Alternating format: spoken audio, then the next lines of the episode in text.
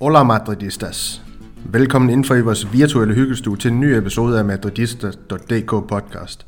Mit navn er Daniel Andersen, og jeg er jeres vært den næste times tid. Plus det, der naturligvis altid bliver det løs på, på den her podcast. I denne episode kommer vi forbi alt fra Real Madrids videre avancement mod Chelsea, samt Asensios fremtid i klubben til La Ligas interessante bundstrid. Alt sammen blev krydret med en quiz og rigtig mange flere interessante indspark for dagens panel. Der i dag består Christian Hansen i det ene ringhjørne. Velkommen Christian. Jo tak, jo tak. Det er dejligt at være med igen. det, lyder, det, lyder, det lyder rigtig godt. Og jeg er især spændt på, hvad du, hvad du har at byde ind med i dag, for du har hverken sendt mig en nyhed, som vi kan diskutere, eller dine ugentlige priser. Så det bliver rigtig, rigtig interessant. Hold da kæft, fik jeg da smidt under bussen her til at starte med, men dine sådan umiddelbare forventninger til dagens snak, Christian? Det havde jeg fuldstændig smidt ud, det der. Jamen, jeg var så fokuseret på den der kamp i går, at jeg er egentlig... Altså, det, det er fire minutter siden, jeg opdagede, at, at jeg overhovedet skulle sige noget om Getafe-kampen. Så der er jeg statistik at byde ind med, men, øh, men må ikke, jeg kan, jeg kan grave noget frem for gemmerne. Det tror jeg, jeg kan alligevel, men, øh, men det skal jeg da være den første til at beklage. Det er simpelthen ikke godt nok. det, det er ganske fint, men vi har jo med at, med at smide hinanden under bussen på den her kanal, så det skulle da også til med, med dig den her omgang. Beklager. Øhm, og i det andet ringjørn, Niklas Bensen. Også velkommen til dig, Niklas. Mange tak. Hvad, hvad glæder du dig så allermest til? Ja, du har lavet din lektier. Det, ja. det er der ingen tvivl om. Men hvad, hvad glæder du dig allermest til at dykke ned i, i, i den her snak i dagens program? Øhm, det, må være, det må være kampen fra, fra tirsdag aften øh, mod Chelsea, som, som jeg ser frem til at snakke om og høre, hvad, hvad, hvad, I, hvad I andre tænker om i forhold til mig. Det er godt, Silas. det, det bliver ganske, ganske spændende. Almindelig eller farvet? og den her podcast, den er, vi er to minutter hen, og den er allerede stukket i alle mulige forskellige retninger. Det er fuldstændig fantastisk. Det er Madridister, det er god podcast. Det er det, I forhåbentlig kan lide derude.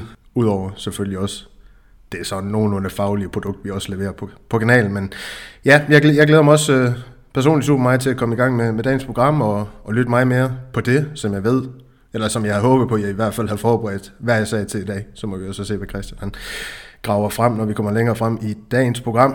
Men er I klar? Selvfølgelig. Yes. Super fint. Så lad os hoppe ud i de her kampe. Vi starter med den her Retafe-kamp. Øhm, Real Madrid vandt 2-0. Christian, hvis at, øh, du stadig var i tvivl om, hvordan det var den, den, den endte kamp her. Øhm, Casemiro han åbnede balle på et super flot indlæg med, med ydersiden øh, fra Vinicius Junior, som vores sekser han fik øh, pande i kassen, og så Lucas Vazquez han, han lukkede festen til 2-0. Carlo Ancelotti han rullede med Courtois på kassen, Vazquez på højre bakken, Militao Alaba i det centrale forsvar, det var Marcelo på venstre bakken i den her kamp, Casemiro, Valverde, Camavinga på tremands midtbanen, og så Rodrigo, Benzema og Vinicius Junior. Fremme spillere som Bale, Ceballos, Asensio og Nacho, som vi kan komme ind på i løbet af den her snak, fik også spilletid senere i den her kamp. Niklas, mm. jeg ved, din uh, kærlighed til Getafe er som et uh, ubrydeligt uh, ægteskabsløfte, så vil du ikke være mand for at, at gøre os lidt klogere på, hvad ja, altså Real Madrids præstation med den her lille madrilianske forstadsklub? Øhm, jo, hvis, det, det, det synes jeg faktisk var... Ja, det er jo det. det man, man, man er jo nærmest i, i chok efter den seneste kamp der, så man har måske fået slettet et eller andet fra, fra ens hukommelse. Men, men jeg synes faktisk, det var en ret god kamp, den her. Den er rigtig god, især fordi den kommer på det her tidspunkt af sæsonen, hvor Real Madrid ikke, øh, ikke præsterer optimalt. Øhm, og det her, det, det bliver jo en, sådan, en forholdsvis sikker sejr. Øhm, vinder selvfølgelig kun med 2-0, men men Retaffe kommer jo til ingenting, og det er en af de få kampe i sæsonen, hvor Courtois han ikke skal ud og ligne Superman. Øhm, og det er jo et godt tegn i sig selv, og det er jo altså på trods af, at vi har altså, altså Marcelo på den ene bakke, og så øh, Lucas Vaskes på den anden bakke, som begge to i øvrigt gjorde det rigtig godt, synes jeg. Øhm, og så fik øh, midtbanen jo også chancen her med, med Kammervinga og, og Fede Valverde på de to otter, og de gjorde det begge to rigtig godt, synes jeg. Så alt i alt en, en ret god kamp, især på det her tidspunkt af sæsonen, hvor man godt faktisk kan frygte en lille smule, at vi kommer til at snuble hen ad vejen, fordi at det har været så hakne. Ja, og Christian, nu havde jeg jo lavet et oplæg til dig om, om, om hvilke spændende ting du har med øh, fra den her kamp, men i og med, at du jo, jo allerede har kastet et lille lys over, du ikke sådan måske har forberedt nej, nej. Nej, nej, hvad, hvad, jeg, har da selvfølgelig noget. Jeg havde da noget liggende nej, nu skal jeg, ja, fra tidligere tider. Nu skal du også passe på, med at smide for meget under bussen. Jeg noterede nu skal det ikke blive for det var nummer tre bus, der kørte over der. Nå, videre til Har, har du øh, altså noget spændende med fra, fra den her kamp mod Getafe? Jamen det har jeg faktisk, fordi jeg sad allerede, da jeg så kampen, det, det kan jeg huske nemlig, fordi jeg sad og noterede nogle ting ned, hvis nu jeg skulle være med i podcasten, og det var altså så heldig, at, øh, at jeg blev udtaget til den her omgang.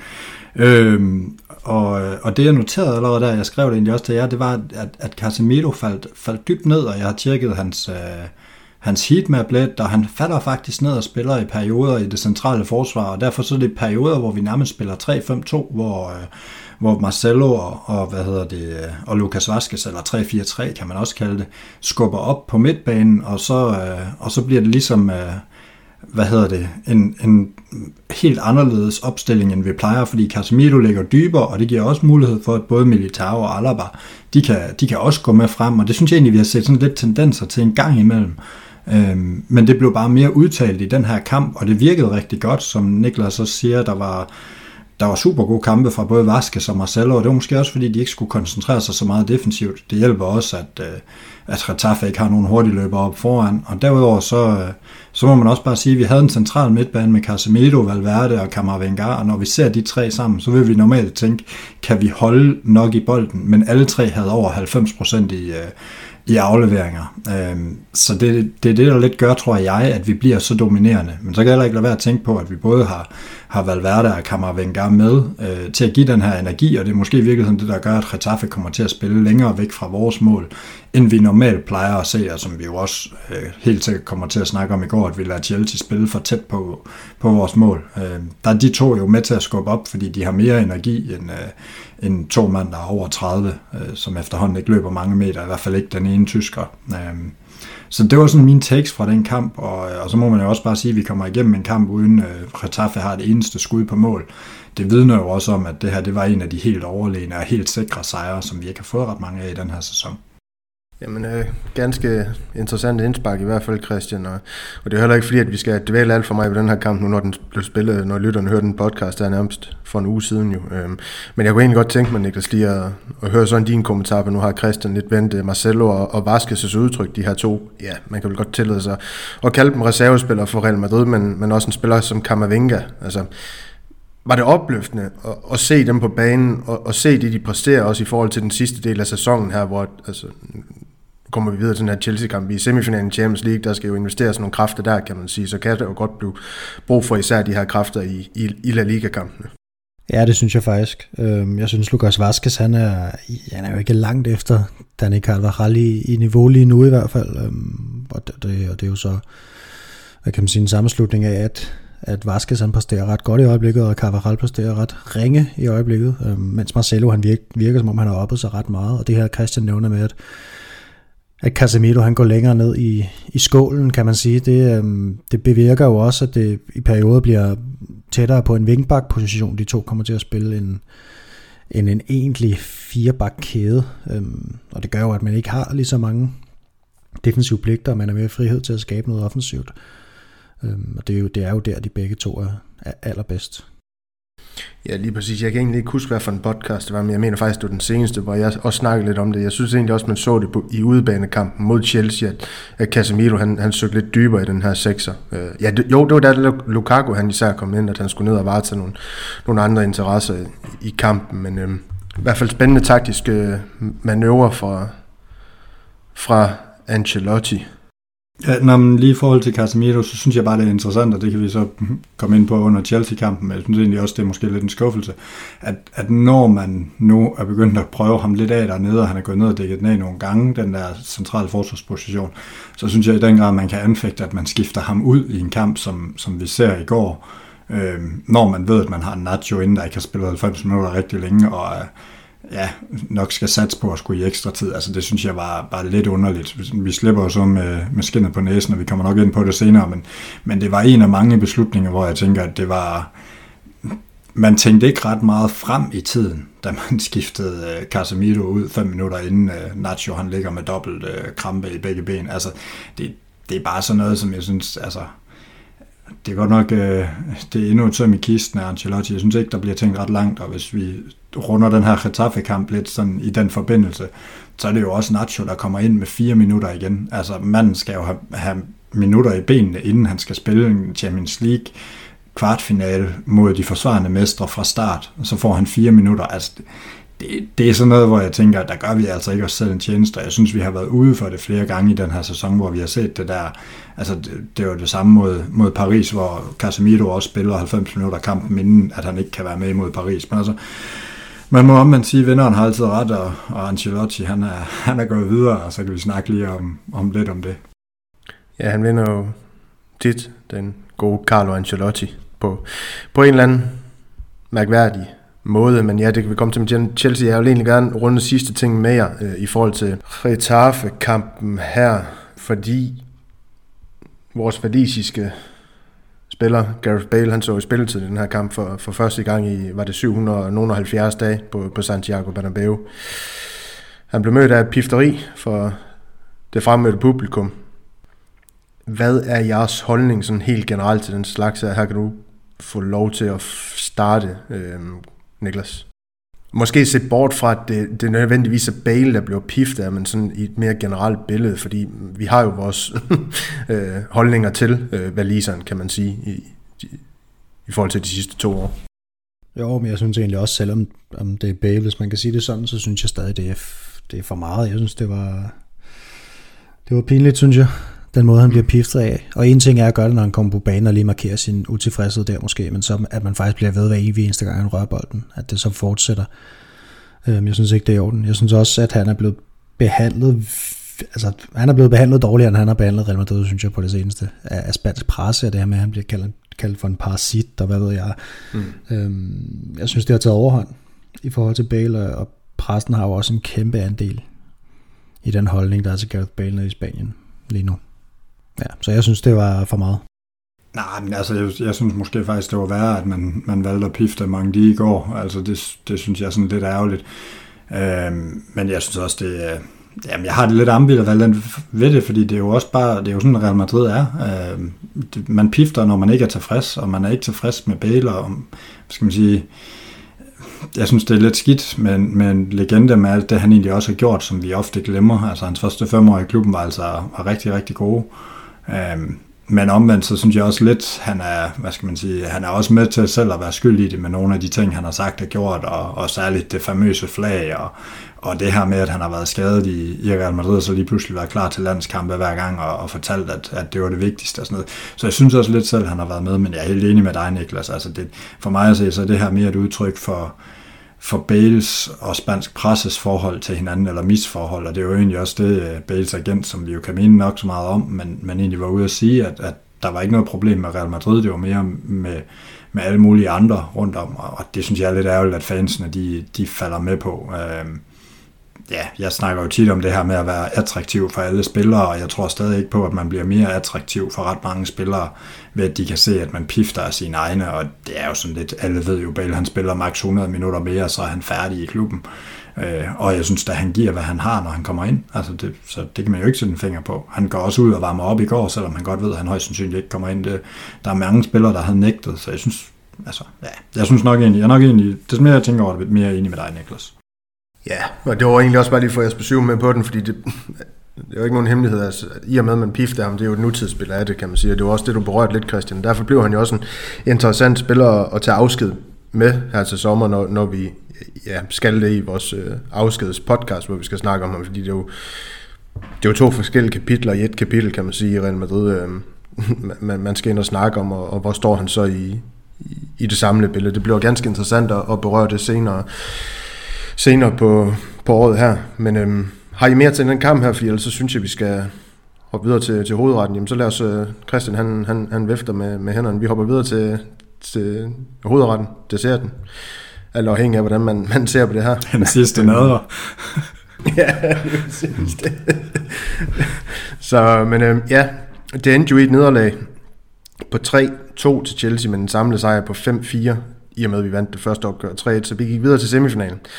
Ganske, ganske sikkert efter de her 120 minutter tirsdag aften på Santiago Bernabeu. Mason Mount han åbnede Chelseas målkontor, og her kan vi jo komme ind på alle de forskellige nuancer i, øh, hvordan det mål det, det opstod. Det håber jeg lidt, vi kommer ind på i snakken. Rydiger gjorde det til 2-0 på en standardsituation, der måske aldrig skulle have været det. Det kan vi også komme ind på. Værende til 3-0 efter Real Madrids forsvar, de ja, faldt som fluer og nærmest serverer målet for ham i stedet for at stå på deres ben. Heldigvis så har vi en kroat, der kan lægge en aflevering, og, og det sørgede han for på fornemmeste vis, så Rodrigo han kunne også med en fornem afslutning sætte den ind til 3-1, og det betød så, at vi skulle i den her forlængede spilletid, hvor at Vinicius, som så mange gange før i den her sæson, fandt Benzema ind i feltet, og så ved vi, hvad der sker. Og det var så 3-2 i den kamp her, eller 3-2 til Chelsea. Carlo Ancelotti havde valgt Courtois på kassen, Cabral, og så var det Nacho, der fik den kamp her, fordi Militao var i karantæne øh, sammen med Alaba. Mandi på venstre bakken, Casemiro, Kroos, Modric på den her CMK. Midtbane, Valverde, Vinicius og Benzema, som, som de tre i front, så kan vi altid diskutere, om Valverde han overhovedet spiller i front i den her kamp, øh, men, men det kan vi komme videre ind på. Øh, spillere som Vasquez, Camavinga, Marcelo, Ceballos og Rodrigo fik også spillet til den her kamp her. Andet med et impact i et eller andet omfang. Christian, du får lov til at starte på den her kamp. Din oplevelse af de her 120 minutter mellem Real Madrid og Chelsea på, på Santiago Bernabeu. Jamen, det, det, jamen, jeg ved det ikke. Jeg kan ikke huske, at man nogensinde har oplevet en kamp, hvor det, altså, man har været så mange ting igennem, og så er sådan noget tænkt, at altså, vi, vi har snakket om de her comebacks, og, og hvordan Real Madrid, det jo bare er noget særligt på Bernabeu og sådan noget, men altså, jeg sad sådan bag, altså sådan, Mm, det er, jo, det er jo efterhånden bare, nu er det jo bare latterligt. Altså, nu, nu kan det jo ikke engang forklares. Altså, hvis nogen havde fortalt det her for et halvt år siden, så ville man jo grint af dem. Og, altså, hvis man lavede en film, så ville man jo gå ud fra biografen og tænke, ej, nu, nu, nu, det, nu må de stoppe. Det er for meget, det her. Altså, det, det er en 36-årig, der render og lige pludselig spiller Gud den sidste halve time, og altså en 34-årig, der bare brager dem ind, og resten af holdet spiller som en pose nødder, og lige pludselig så, så kan Cavaral spille midterforsvar, og jamen, altså, det, det gav jo ingen mening, hvad der foregik i går. Øhm, og det er jo nok i virkeligheden det, der sådan er jamen, hovedet på sømmet for den her sæson, og, og for den situation, Real Madrid er i. Det giver ikke mening. Altså, det er, det, hvad hedder det, øh, ja, det er bilen, der ikke kan flyve. Altså, den, de kan jo ikke det her, de, de hører jo ikke til her, og alligevel så, så må man jo også bare sige, det gør man. Øhm, jamen helt kort i forhold til kampen, så sad jeg det første kvarter og tænkte, det, det har vi da fint styr på, mm. og, og Kroos tager tempoet på kampen og trækker frispark hver gang, vi kommer lidt under pres, og, og det, det spiller bare, så på et eller andet, så er det ligesom om efter 13 minutter, så bliver man enig om, nu tager vi lige en lille pause og stiller os bare lige ned, og så tager det Chelsea 20 sekunder at spille sig igennem til, en, øh, til et frit spark med tilløb. Altså det sådan straffespark med tilløb, ikke? Altså hvor, var det bare sådan lidt, hvordan delen, og så glemte vi at spille fodbold i 70 minutter, og så, så begyndte vi igen. Altså jeg ved ikke, Niklas, hvad, hvad, hvad tænkte du? Altså fordi jeg, jeg kan nærmest ikke, jeg kan bare blive ved med at snakke om det, men, men jeg kan ikke forklare det. Der er ikke noget, jeg kan forklare fra i går. Altså vi skal nok prøve, men der er ikke noget, jeg kan forklare. Nej, som du siger, så så, så det jo faktisk rigtig godt ud øh, det første kvarters tid, og det var de rigtige spillere, der var på banen og så videre, så lige så scorer de, og så er det bare som om, at så vælger man af urensagelige årsager bare at gå ned og prøve at, at parere resten af kampen. Altså det gav ingen mening. Det er jo umuligt at score mål, når ens forreste spiller er øh, 65 meter fra målet konstant. Altså det kan jo ikke lade sig gøre. Øhm, og, og når man så kommer ud til anden halvleg og ser, at der ikke er sket noget som helst i, i pausen, altså der er intet, der ændrer. Man, man står ikke 5 meter længere fremme, man presser ikke hårdere, man prøver ikke at holde i bolden, der er intet, der ændret. Man har siddet og kigget på, i hvert fald den sidste halve time af første halvleg, at det bare overhovedet ikke fungerer, og det er et spørgsmål om tid, inden Chelsea kommer tilbage den her. Og så vælger man at komme ud til anden halvleg og bare gøre præcis det samme. Og så selvfølgelig skete det. Altså, det, man sad jo nærmest bare og ventede på det, ikke? Øh, men det minder jo meget om, om øh, kampen i Paris, synes jeg. Hvor man også bare valgte at sige, nu stiller vi os bare tilbage, og så venter vi på, at de scorer. Øhm, Paris kunne så bare ikke score. Det var deres egen skyld, kan man sige. Det kunne Chelsea godt. Men, men ja, dybt frustrerende oplevelse for mig. Altså, men ja, hvis jeg lige hurtigt må, Christian, inden du byder ind, altså jeg, jeg kunne forstå, nu refererer du lidt tilbage til PSG-kampen, øh, Niklas, altså det, det kunne jeg forstå, fordi deres individuelle kvaliteter på de tre front, de, de er så voldsomme der har jeg det ikke det samme med Chelsea, så, så for mig var det lidt mere uforståeligt det her udtryk, selvom vi var op 3-1, øhm, at man, man gik så dybt i kampen Jeg kan godt forstå, at vi skulle øh, øh, forsøge at tro dem på omstillingsfasen, men, men når vi udgangspunktet var så dybt, så var det jo også en svær opgave i sig selv, øh, Christian. Jamen det var altså nu, nu har jeg siddet og, og tjekket Ancelotti lidt, øh, hvad han sagde efter kampen, og jeg synes egentlig, det er ret interessant, fordi i mine øjne, så famler han jo lige så meget i blinde, som vi gør, fordi han formår simpelthen efter kampen at sige, at vi vidste på forhånd, det ville blive en svær kamp. Vi fortjente ikke at komme bagud 2-0. Altså, vi bare spørger var der nogen af jer, der ikke mener, at vi fortjente at komme bagud 2-0? Altså, burde det ikke have stået 4-0 på det tidspunkt, eller sådan noget, ikke? Oh. Øhm, men vi indkasserer på en dødbold, hvor vi manglede en af vores vigtigste spillere i form af Militao. Altså, der er jeg også bare nødt til at sige, jamen, altså, det var udgangspunktet. ja, og altså, undskyld, det, det, ja. Lad være at sige, at det var på grund af en dødbold, fordi de skulle have scoret fire gange i åbent spil inden.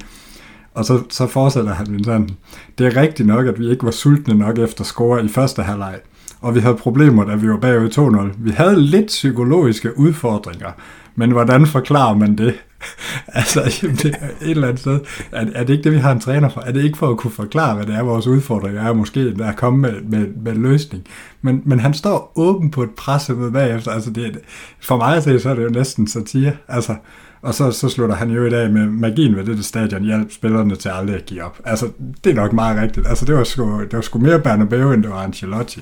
Det vil vi så komme ind på senere, fordi jeg har også lidt mere for Modric, øh, som også øh, siger nogle lidt interessante ting. Men, men jeg synes bare, det er, det er vildt, at vi har en træner fra Real Madrid, som rent faktisk står efter en Champions League-kamp, hvor vi blev spillet ud på røv og albu og siger, ah, vi var ikke sultne nok, det var også lidt ufortjent, men, men på en eller anden måde kom vi tilbage. Altså, hvad sker der? Hvad, altså, hvad fanden kan man gøre, siger han bare, ikke? Ja. Altså, ja, altså. Jamen, det, ja, du kunne jo sætte dit hold anderledes op, for eksempel. Skifte ud i pausen. Altså, og så også, ja, ryk, ryk spillet 10 minutter længere frem. Altså også den her med, jo mere vi lider, jo, jo mere glad er jeg, eller hvad det er, han også siger på et tidspunkt. Jamen, lad være. Jamen, hvad skal det betyde? Altså, det er jo ikke, jamen, det, så skal vi spille så dårligt som overhovedet muligt, eller hvad? Det giver fin mening, så alt det, han har lavet i, i, i samtlige store kampe i sæsonen, så altså det, er jo, det, det her, det var endnu en af de kampe, som bare overhovedet ikke er Real Madrid værdigt. Altså, jeg, jeg, det, jamen, det er jo pinligt. Jeg synes simpelthen, det var pinligt at se på. Det var ligesom mod Barcelona, ligesom i Paris, ligesom øh, Inter i, i efteråret, øh, en halv Paris-kamp til Bernabeu, og et lille klub. Og, altså, det, det er imponerende, at man kan ramme forkert stort set hver evig eneste gang, man går på banen til en topkamp. Og så alligevel bare lægge suveræn nummer 1 i ligaen og være i Champions League semifinalen. Jamen, altså, det giver jo ikke mening. Det, det, altså, det er sådan lidt... Altså, jamen, jeg, jeg så tænker jo, altså, den mand, han har jo flere liv end en kat. Altså, det er jo, han, er jo, han burde jo være så død, som noget overhovedet kunne være som Real Madrid-træner. Og som du siger, Niklas, man, det kan jo bare, altså hvis vi kigger objektivt på det, altså, det, det er jo den bedste sæson i, i hvert fald i, i, i et par år. Det, det er jo Real Madrid, vi snakker, ikke? Men altså, det, det er bare så ufatteligt. Og, øh, og alligevel, han får jo faktisk også, imens alt det her det foregår, og vi kritiserer ham for rigtig mange ting, jamen Kammervenger er jo også ved at blive kørt ind som sådan en solid spiller, og Valverde er lige pludselig ind omkring holdet, og altså, på en eller anden måde, så, så er Rodrigo jo også lige pludselig begyndt at ligne en interessant spiller, og Vinicius er gang i sin bedste sæson i karrieren, altså sådan, så, så altså vi kan jo skyde alt det her på ham, og det, det det, der sådan, altså, jeg synes er så underligt, der. man kan jo sagtens lave en case for, at Ancelotti, han er, han er den bedste træner i verden i den her sæson, samtidig med os, der sidder og ser alle kampe, vi tænker, at han er jo helt væk. Altså, jeg, jeg synes, det er så vildt. Ja, hvis man bare ser Real Madrid på livescore, så ser det jo godt ud. Jamen, det er det. Men hvis man sætter sig ned og ser kampene og, og går lidt op i det, så, så, så er det jo overhovedet ikke holdbart. Altså, det, jamen, øh, det, det er jo udelukkende præstation, individuelle præstationer, konstant, der bare redder os fra det. Men, men, men her er jeg også nødt til at indskyde, det er også det, vi ser fodbold for. Altså, jeg ved godt, at selvfølgelig skal det ikke være sådan hver kamp, og det er nok også der, du vil hen, Niklas. Men det her med Modric, hvilke andre hold har spillere, der, der laver sådan nogle ting. Så, så blev Petter i hylde, fordi han får en til at sætte sig på røven, og så scorer et mål. Modric den sidste, der er ikke andre spillere i hele verden, der kan gøre det. Nej, nej, men, men jeg ser ikke... Øh, jeg ser ikke Real Madrid for at se gode spillere redde øh, holdet hver evig eneste gang, i, i, hvor resten bare spiller helvede til, fordi at fordi holdet ikke er sat ordentligt op. Altså, jeg savner sgu et hold, som, som vinder en kamp, fordi de er bedst. Altså, ligesom vi gjorde på Stanford Bridge, det er jo vel den eneste topkamp i denne sæson, hvor vi har valgt at vi skal ud og spille fodbold. Og sjovt nok også den eneste, stort set, hvor man rent faktisk er det bedste hold på banen. Jeg forstår ikke, hvorfor, at, øh, hvorfor man stiller sig ned på den måde der. Overhovedet, og slet ikke på Santiago Bernabeu. Det, øh, ja. Jeg sagde, at det, det var utilgiveligt efter Paris. Det var nærmest utilgiveligt efter den kamp i Saudi-Arabien mod Barcelona. Det var i den grad utilgiveligt efter El Clasico på Bernabeu, og så her igen, det, for, for mig er det meget svært at acceptere. Men Christian, kan jeg ikke lige få dig til at dykke lidt, øh, dvæle lidt mere ved det her? Fordi altså, det her kamp mod Chelsea, var det et udtryk for, at, at, ja, at London-klubben kunne spille den her kamp mere frit? Altså, de havde trods alt alt at vinde, og inden der tabe, altså med det udgangspunkt, de, de har skabt sig selv, eller Real Madrid har skabt fra, fra London, eller var det, eller så du det mere som et udtryk for, at Real Madrid gik til, øh, tilgik kampen med for lidt intensitet og forkert taktik, som, som Niklas han berører. Altså, den, den har jo to sider af mønten på en eller anden måde. Det er nok det, jeg vil frem til. Jamen, jamen, jeg kan ikke rigtig forklare det. Altså, jeg synes, jeg synes jo faktisk for en gang skyld, vi kom ud med den intensitet. Altså, jeg var helt rolig efter de første, jamen, lige indtil 30 sekunder før de scorer. Altså, fordi der synes jeg egentlig, vi kom ud på den rette måde. Vi prøvede at angribe kampen. Vi, øh, for Vinicius sat op omkring feltet, og, og Kroos som sagt øh, tager tempoet af kampen, men jeg synes bare også, at øh, og det var lige kisten for, for en af mine absolute favoritter, altså Kroos, han er jo, jamen det vil lytter af den her podcast jo vide, at, at jeg elsker, det ved jeg også, du gør Daniel, altså, altså Kroos lige så højt som, som Niklas og, og Malte, de elsker Modric, øh, og måske næsten lige så højt som Jesper elsker Real Madrid generelt, men, men, men hvad skal man sige, jeg synes godt nok, at han ser sløj ud, og jeg synes, det er omkring ham rigtig meget, at det foregår. Og jeg synes også, i går, vi kommer jo i gang, da Kroos bliver taget ud. Altså, jeg synes, det er påfaldende efterhånden. Øh, det er også påfaldende, at vi spiller den bedste kamp i sæsonen øh, i La Liga i weekenden. Altså, jeg synes faktisk, at den kamp mod Getafe, det er måske den bedste kamp i, i sæsonen, fordi de ikke kommer til noget som helst, og vi samtidig skaber et pænt antal chancer. Øhm, og det er jo sjovt nok også uden Kroos. Altså, det, der sker bare noget omkring ham. Jeg kan ikke lade være at tænke på i går. Øh, der er en situation i første halvleg og en situation i anden halvleg, der nærmest er identiske. I den ene situation, der, nej, de er begge i anden halvleg, men i den ene situation, der løber Kroos frem, og så stopper han ligesom op, i stedet for at tage et dybdeløb. Og, og hvad hedder det? Og det gør, at Real Madrids angreb, det totalt bliver bremset. Og i den anden situation, der er Kammervengar kommet ind, og han løber bare igennem, og så ender han med at få bolden ude på kanten, og så ender vi med at få en god skudmulighed. Øhm, Kroos har bare stoppet med at tage de der løb, hvor han bare fortsætter igennem. I berørte det også i sidste uge, hvor I snakkede om, eller var det forrige uge, hvor I snakkede om, om det her med Valverde, der giver noget, fordi han, han kommer med nogle løb og giver noget plads til andre, selvom han ikke altid får bolden. Øhm, og så var det bare helt tydeligt defensivt, at Kroos han støder slet ikke op. Altså Kammervenga, han tager bare nogle chancer. Han er jo ung, han, han vil jo op og vinde bolden. Altså, altså Kroos, det er sådan lidt, altså så tager jeg lige et halvt skridt frem, og så tager jeg lige to tilbage, fordi jeg skal i hvert fald ikke blive overløbet øh, bagom. Men, men sådan kan du jo ikke spille fodbold længere. Altså, så hans værdi af, at han er god med bolden, den, altså Chelsea lige så meget som Kroos har taget, har taget rigtig mange hold ud tidligere hen og givet os overtaget, fordi han er så god på bolden, og fordi han kan tage temperaturen på kampen, og fordi han også stadigvæk havde den dynamik, så spiller de jo bare rundt om ham nu, og det koster os jo bare så vildt meget, og jeg synes jo virkelig, det var symptomatisk, at han går pisse sur ud i går, og, og hvad skal man sige, vi vender kampen efter, han er, han er gået ud. Øhm, jeg siger ikke, det alene var ham, der var bestemt andre øh, kandidater til, til kampens spadebold, men jeg synes bare, det er mega bemærkelsesværdigt, de her, de her ting, og, og jeg er nok nødt til at sige, at, at jeg synes efterhånden, hans tid den er ved at være forbi. Interessant, for jeg havde faktisk lavet sådan en lille tillægsspørgsmål til dig i løbet, som, som vi kunne komme ind på i den her snak. Det var netop om, om, om Kroos, om hans tid den var ved at løbe fra ham, og, og Kammervenga, om han egentlig, især en minde han spillede på det seneste, er begyndt at blive så ikke selv, selvsikker, men har så meget selvtillid i sit spil på banen, at han, han faktisk, at man allerede faktisk har argumenteret for nu, og resten af sæsonen, ligesom med Valverde, at han skal ind og have en plads, enten over Kroos, eller over Casemiro. Det kan du så få lov til at, at svare på, Niklas.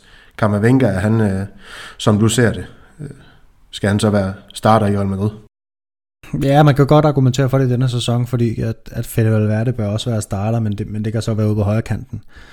Når vi når næste sæson, så, øhm, så får vi jo forhåbentlig en kantspiller til. Det er det, vi altså går og regner med, og så, så vil, vil Fede Valverde jo ligesom miste den plads, og vil formentlig være ham, der står forrest i køen til at erstatte uh, Toni Kroos, uh, tror jeg. Øhm, så på den måde kan det blive svært for, for, for Kammervinger, men han har vist, at Ancelotti kan stole på ham. Der var jo, der var jo lang tid, hvor at, øh, så var Ceballos foran, og, og ellers så blev han bare ikke skiftet ind, men, men, men ja, alle hans præstationer på 8'eren her har jo vist, at han er, han er klar til det i hvert fald. Han, det her med Casemiro og Kammervinger, det, jeg synes ikke, han skal ned og spille 6, og der har han ikke været god. Altså, det er ikke hans plads, så han skal op og, og bruge noget af det der, vi snakker om med at bryde linjerne. Det skal han op og bore på 8'eren. På, på 6'eren, der fungerer det ikke rigtigt. Nej, lige præcis. Han var i hvert fald dygtig, da han blev skiftet ind imod Chelsea.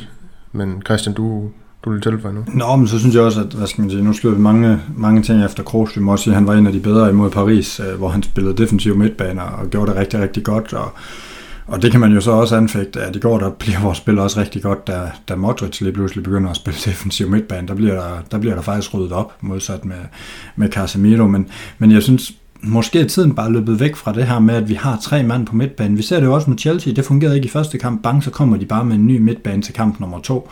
Øh, eller i hvert fald nogle ændringer i forhold til det, at vi snakker om, at så skal Valverde ind og tage den position, så skal Kammervenga ind og tage den position.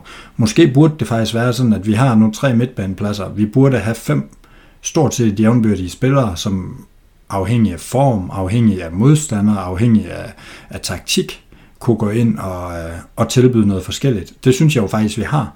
Øhm, altså, jeg synes, altså hvis jeg var Real Madrid øh, træner, eller hvad skal man sige, sportsdirektør til næste sæson, så vil jeg da kraftigt overveje at hente en rigtig stærk midtbanespiller, måske endda Skip Kroos, selvom det gør ondt i hjertet på mig, og så, og så have fem, som kan spille derinde, men med lidt forskellige profiler. Altså det vil da give nogle muligheder, i stedet for det her, vi har snakket om i 10 år, med at jamen, det er de tre, fordi det er dem, der altid spiller. Altså sådan, hvad er det egentlig for en logik? Er det ikke, hører det ikke lidt fortiden til? Er det ikke netop der, vi skal ind og, ind og følge lidt med tiden og have noget mere kvalitet, have lidt mere konkurrence. Det har også gjort, at Casemiro kunne skubbes ud i den periode i den her sæson, hvor han ikke har leveret. At Modric kunne få nogle pauser, så han var endnu skarpere hver gang, i stedet for at det er de her store kampe, og så spiller han halvgodt i, i resten. Af. Altså sådan, det er jo bare sådan en mærkelig logik, at de tre, de skal spille, når de er klar alle sammen, fordi de er bedre end de andre, og fordi så kan Valverde skubbes lidt ud på kanten. Jamen, altså, lad os nu have fem gode midtbanespillere, og så spille de bedste på dagen. Ja, og, og måske også uden at det her med, at man rent faktisk har fem udskiftninger. Man kan jo stort set lave to forskellige hold i løbet af sådan en fodboldkamp her. Øhm, under EM-slutrunden, der tager Kasper Juhl meget om, at, at han slut, øh, det hold, der sluttede på banen, var lige så vigtigt som det hold, der starter på banen. Øhm, så man nærmest indfører nogle faser i løbet af kampen. I forhold til rotation og sådan nogle ting, så bliver det i hvert fald ikke med den træner, vi har nu. Det kommer til at ske, det ved vi godt. Øhm, han er... Øh, er tæt på at være, være faktabenægter, når det kommer til træthed og muskelskader jo, men, øhm, men jo, det, det vil jo give mening, altså, at, at Fede Valverde er jo mest en spiller, der kan excellere, når, når, når der er noget, der skal jagtes, eller når der er en kamp, der virkelig skal angribes, øhm, som kamp nummer to mod Paris for eksempel, i forhold til en kamp, hvor der skal forsvares rigtig meget, øhm, eller holdes i bolden, øh, ligesom kampen i går. Øhm, så det ville være forfriskende, hvis man kunne gøre det. Men øh, om hvordan, hvordan det lige skal lykkes i praksis i en, i en klub som Real Madrid, det, det er så en anden sag. Men der er vi jo også mange, der leder efter nogle sådan helt, helt basale forandringer, som jeg ved, at Daniel han ikke er, er så, meget at snakke, så meget for at snakke om. Nej, men det kommer vi uden tvivl til at snakke om senere på sæsonen, når vi skal måske kigge lidt mere på Mancelotti. Han er ham, der skal føre det her Real Madrid videre også i næste sæson. Altså, for mig, der har Altså nu er Tuchel for eksempel været nævnt. Han har jo bare vist også på de her pressemøder efter de her kampe, at han, altså, det er jo ikke en træner, der har format til Real Madrid. Det kommer til at gå galt. Han kan ikke håndtere den spanske presse, sådan en type der. Og så, og så, ja, og så mister han omklædningsrum og alle de ting. Og det er det, der kommer til at ske med en type som Tuchel. Altså, uanset hvor dygtig han er taktisk og alle de ting her. Nagelsmann, han kunne ikke føre Bayern forbi. Øhm, Villarreal. Hvad fortæller det om ham? Altså det materiale, han har i Bayern München, det er jo 100 gange bedre. Ej, ikke 100 gange bedre, men det, det er i hvert fald bedre end det, det der er vi Real, ikke? Også, så, så, for mig, der viser det også den sted, jamen, han, han er nødvendigvis heller ikke der lige nu, øhm, til at kan, til at kan, kan rykke på det her hold, vi har. Og, og derfor, der, der, der, der har jeg stadig... Øh, tendens til at så øh, hælde mod, øh, mod Ancelotti, men lad os parkere den, og så lige, øh, Niklas, øh, du fik egentlig som opgave at fokusere, fokusere lidt på den her bagkæde med, med Mandi, øhm, ja, ja. Nacho, som vikar for Militao. Altså, og så kan du måske også rulle alt det her ud, der så skete, da Nacho han, øh, ja, bliver skadet af Cabral skal ind, fordi Sand skal jo også være, altså Cabral i den her kamp, måske ikke så god ud på den her højre bak, men jeg synes jo, han, han, han spiller med et stort hvidt hjerte øh, på dagen, Cabral. Øh, han løfter den her opgave centralt ufatteligt flot, synes jeg, da han kommer derhen. Og, øh, jeg ved ikke, om du har, har mere på det. Jo, altså det er jo, det er jo en mærkelig kamp at snakke om defensiv 9, fordi at, øh, der sker så mange ting, der ikke skal ske. For det første, så vi talte om i, øh, inden kampen i går faktisk, havde vi det der, øh, den, øh, det der rum inde på Twitter, hvor vi sad og talte med nogle følgere og sådan nogle ting, om at øh, om det her med Falamondi og hans skade, og om det kunne fungere og sådan nogle ting. Og jeg synes også, at han så ud, som om der var noget, der hæmmede ham i går. Altså det var, det var en ringe udgave af Falamondi, vi så, og han fik også lavet nogle fejl øhm, som, som kom til at koste, eller ja, det gjorde det jo så. Øhm, Dani Carvajal fik også lavet nogle fejl, han, som blandt andet, jeg tror det var Camavinga, fik et, et gult kort efter en, en fejlaflevering fra Carvajal. Øhm, men generelt vil jeg sige, det, det der med, at vi spiller 40 minutter med, med uh, Lucas Vazquez, Carvajal, Alaba og Marcelo i forsvaret, og, og Chelsea bare ikke skaber noget som helst, det er jo, uh, det, det, altså det er jo det, det, det decideret underligt. Altså, og de får lige skabt en mulighed i, i, i slutningen af den ordinære spilletid, hvor, hvor de får lavet et indlæg. Øhm, men, men det er jo helt vildt, at det kan lade sig gøre med de her fire spillere, at, at holde Chelsea øh, fra at score. Altså, jeg ved ikke, jeg ved ikke, hvordan jeg skal forklare det nærmest. Jeg, jeg, jeg er glad for, at Lukaku han var skadet i hvert fald, for ellers så kunne det godt have været helt grimt. Øhm, men jo, der, der synes jeg faktisk, at, at, at han overrasker Carvajal inde i, inde i centerforsvaret her. Der, der giver han altså alt, hvad han har, og det samme gør Lukas Vaskes også bare, når han kommer ind. Ikke? Der er overhovedet ikke noget der. Han går bare, glider bare direkte ind på banen og bare spiller, som om han har spillet hele kampen. Øhm, så det var jeg meget tilfreds med. Alaba, der bare, han fortsætter jo bare sin, sin rolige øh, ledelsesstil nede i centerforsvaret. Det var også godt, at Marcelo kom ind og giver en masse jeg tror en masse gejst, og man ser ved flere spilstof, står han og, og, og taler med de andre spillere, sådan meget instruerende og sådan nogle ting. Jeg tror, at øh, altså det er en god afslutning, som er det, ja, Jesper eller Malte, hvem der nu lige skrev, skrev referatet og skrev, at han er ved at få en rigtig god afslutning på sin Real Madrid-karriere, øh, Marcelo. Øh, men, men, men, men ja, generelt så, så får de jo alt for mange øh, chancer, øh, Chelsea, men det, det vil jeg jo ikke det vil jeg ikke skyde på forsvaret, vil jeg sige. Det, jeg har svært ved at udpege enkelte spillere, når, når det er bare sådan et kollaps. Det er ligesom mod Barcelona, der går jeg heller ikke ind og peger på en enkelt spiller, der ikke var god nok. Altså det, det nytter ikke noget her, synes jeg. Nej, lige præcis. Og, og, og Christian, du øh, Valverde i den kamp her, har du nu også sat på, ja, på hans kamp, og måske også, hvordan Ancelotti, han, synes jeg, brugte ham forkert taktisk. Jeg ved ikke, om du er enig i den observation, især i, i starten af kampen, der man, han spiller jo nærmest mere en, en, en højre bak, hvor, hvor vi står med fem dernede, øh, når Chelsea øh, de er over os.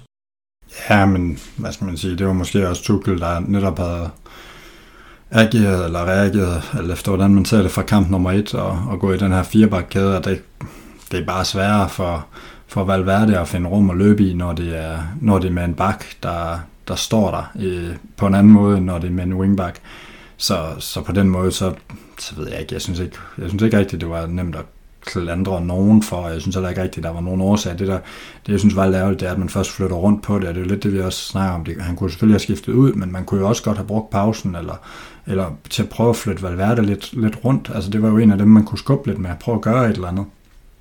Øhm, og som du siger, jamen, han ender lidt bare med at stå presset i bund, og ikke rigtig kunne andet. Han prøver så at tage et par løb en gang imellem, men, men får heller ikke rigtig skubbet op, og han er jo nok i virkeligheden en af dem, vi skal have skubbet frem hvis vi skal, hvis vi skal længere væk fra, fra eget mål, men man ender lidt dernede, fordi man har meget respekt for Alonso, og, og han viser jo sådan set også, at han godt kan score mål, så, så det er sådan lidt både og. Øh, men altså, respekt til Valverde for at have, have kræfter. Han havde jo flere kræfter end hele Chelsea i, øh, i de sidste 30, og det kommer til at være enormt kampafgørende, at han er en af dem, der kan, der kan lægge nogle kræfter og noget energi i, og, og det siger Ancelotti jo også efter kampen, at vi havde mere energi, øh, i ekstra tiden, end, end Chelsea havde, og det er jo rigtigt. Selvom vi spiller med et mærkeligt forsvar, så var det jo helt tydeligt, at, at vi havde det fysiske overskud. Og det var jo særligt, ironisk nok, Modric på 36. Øh, hvad end han spiser, så vil jeg gerne have en skefuld af det. Og, øh, og så Valverde, som jo bare altså, blev ved med at løbe.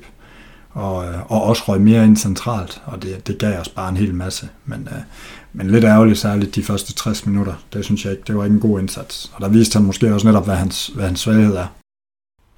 Ja, lige præcis. Og, og som du er inde på her i, i, ja, i den forlængede spilletid, altså jeg synes jo også, at Niklas Vendt Vaskes og Cabaral, altså de leverer også nogle monsterpræstationer, også i den forlænge spilletid. Altså der blev løbet rigtig, rigtig mange meter. Kammervinke også kan man trække ind i den her ligning. Der var mange spillere, der investerede. Den her metodisme ånd, vi, vi snakker meget om, der, der var en del af de spillere på banen til sidst, der, der har, eller havde den, og, og har den også. Øhm. Men jeg har en lille sidste ting her. Måske vi lige skal kigge lidt frem. Jeg, jeg, jeg gider ikke snakke mere om den her kamp. Vi, vi har brugt masser af tid allerede i, i podcasten. Øhm. Hvordan, øh, hvordan ser I vores øh, muligheder for at gå hele vejen nu? Øhm, altså i min verden, der var Chelsea af de tilbageværende hold måske det hold, der taktisk stod allerdårligst til os. Også i fjor, øh, også i, i forhold til, hvis man tænker på det, der, der, der skete i, i fjor mod dem, hvor de slog os ud og, og viste, øh, ja, hvor godt et hold det, det i virkeligheden er. Så øh, med de hold, der er tilbage, nu ved vi jo ikke, om det er Atletico Madrid, City, øh, Liverpool eller Benfica, der, der går videre for de, øh, de kampe der, men Niklas, du kan få lov til at, til at starte. Altså vores muligheder mod City og, eller Atletico Madrid i første omgang. Ja, så håber jeg, at Atletico går videre, vil jeg sige. Lad os sige det sådan. Jeg tror ikke, vi har særlig store chancer mod Manchester City. Altså, vi, altså virkelig små chancer mod Manchester City.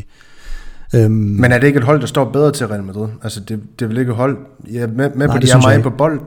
Nå, okay. Ja, ja nej, nej, det synes jeg virkelig ikke. Og jeg, Ja, ja, ja. Det, øh, jeg, ser, altså, jeg ser også have meget små chancer for Manchester City, hvis vi møder dem. Øhm, den, den er jeg virkelig øh, ikke særlig optimistisk omkring. Jeg synes, de, de er jo bedre på stort set alle positioner, og bare meget bedre sat op end os, og jeg kan bare lige, altså, ja, det, det er øh, skrækmodstanderen for mig, det er City. Øh, hvis vi skulle være så heldige at gå forbi dem, så i en final har vi fine muligheder, synes jeg. Øhm, mod, øh, Forhåbentlig via Real. Men, øh, ja. Eller Liverpool, eller Liverpool ikke? Men øh, hvis det bliver Atletico, så har vi gode chancer for at gå i finalen. Hvis det bliver Manchester City, så er jeg ikke særlig optimistisk. Ja, men lige din, din øh, to cent på det, Christian, fordi var det i 19, du var nede i se os mod City? Det var i 20. Kan det passe? Det var i 20.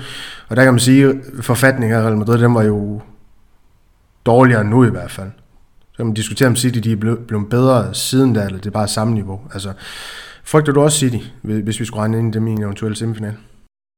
Ja, det gør jeg nok. altså, jeg må sige, det eneste, det eneste, de ikke har, eller vi har, som de ikke har, det er, det er en nier, der kan score mål. Ja, det kan man så også sige, det, er også, det kan også være kampafgørende, men vi får det ekstremt svært mod City. Jeg, jeg har svært ved at se, se ret meget, men, men altså, om man så kan man sige, at vi har slået vi har slået Paris ud, og som, som jeg nok på papiret er mindst lige så stærke, og vi har slået Chelsea ud, som også kan byde dem op til land. Så et eller andet sted, altså...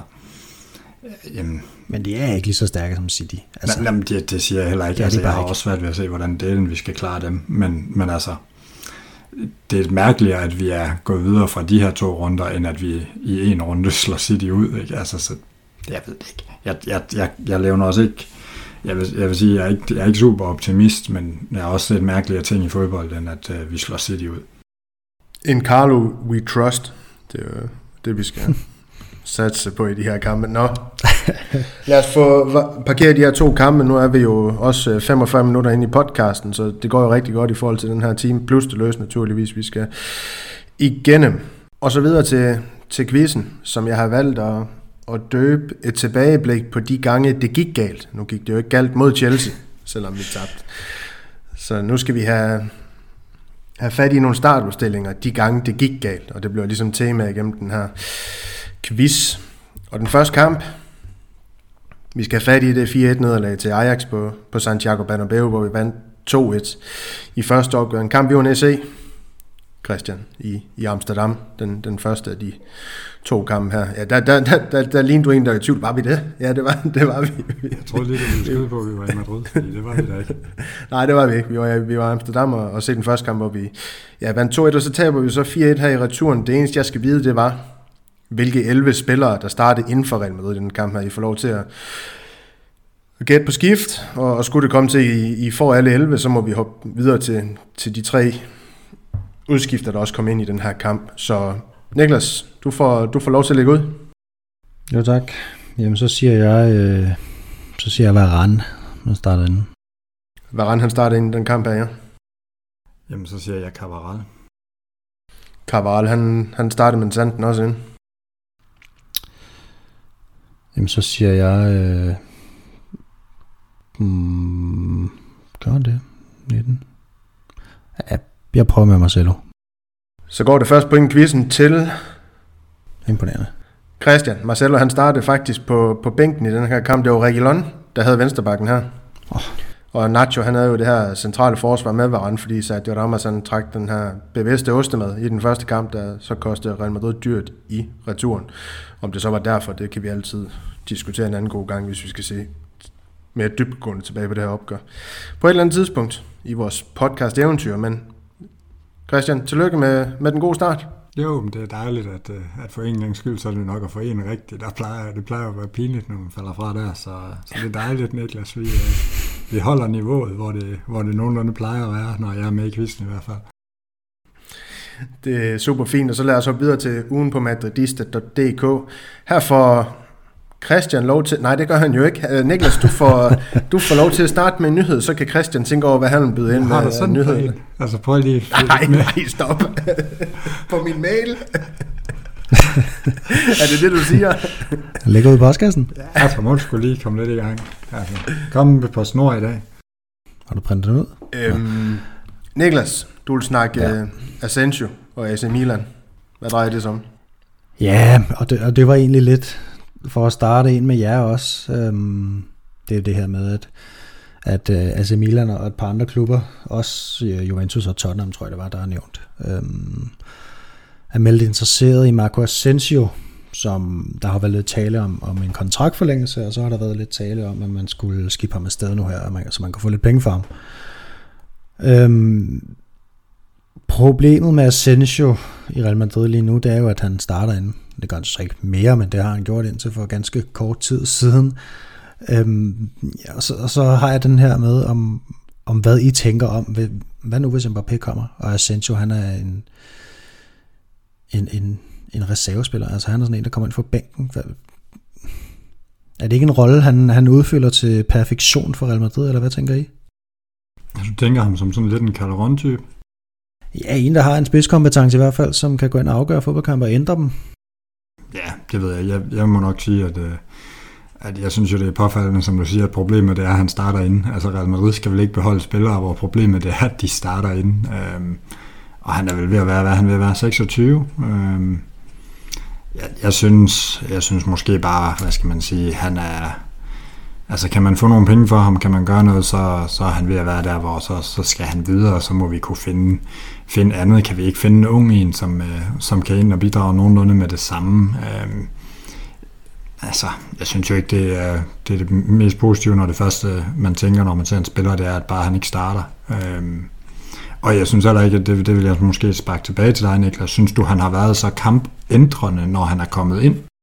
Nej, men han er typen, som han, altså, når jeg siger det her med, at problemet er, at han starter anden, så er det jo det samme med Lucas Vaskes. Han, bliver, han får også først kritik, når der er Cabral, han er skadet i lang tid, og Lucas Vaskes han skal løfte den opgave, en startende Real Madrid-spiller har. Det er jo en anden opgave, end hvis man kommer ind og får en kamp i ny af.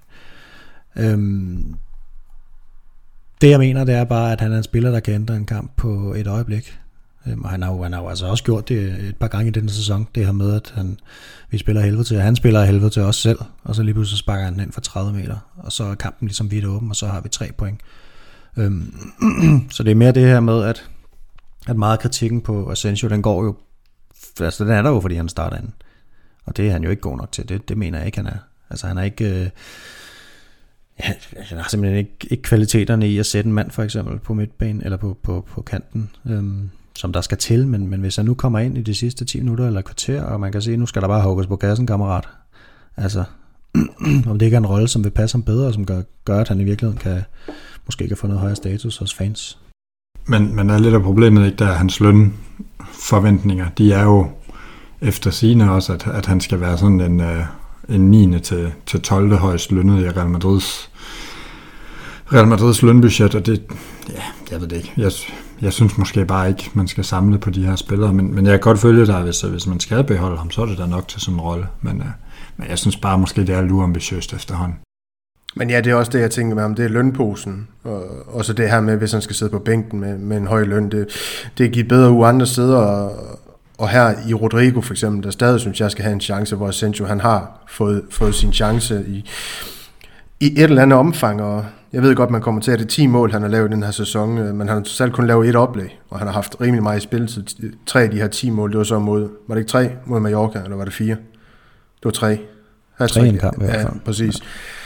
Altså man kan sige, jeg synes Rodrigo, ja, men, men når Rodrigo han har stemplet ind, så har det også været de, altså på den store scene, ligesom vi så i, i øhm, så ved jeg godt, Asensio han lavede det her mål mod, var det Han lavede et langskudsmål, tror jeg det var, men, men Rodrigo flere gange på den store scene, hvor han også har, har vist sig rigtig flot frem, og jeg synes egentlig, man, man ikke skylder ham, men han har vist nogle ting, Rodrigo i hvert fald, der gør, jeg synes, man skal give ham chance mere i, i, i skyggen af, at det, der kommer til at ske offensivt i Real Madrid i næste sæson, og så kan man få lidt mønt for Asensio fra AC Milan eller en anden klub, så synes jeg, man skal, man skal gå med den øh, mulighed, i, i stedet for at binde ham op på, på en kontrakt, man bliver træt af, ligesom med, med Mariano, Isco og rigtig mange andre, der har høstet løn i Real Madrid uden egentlig at bidrage.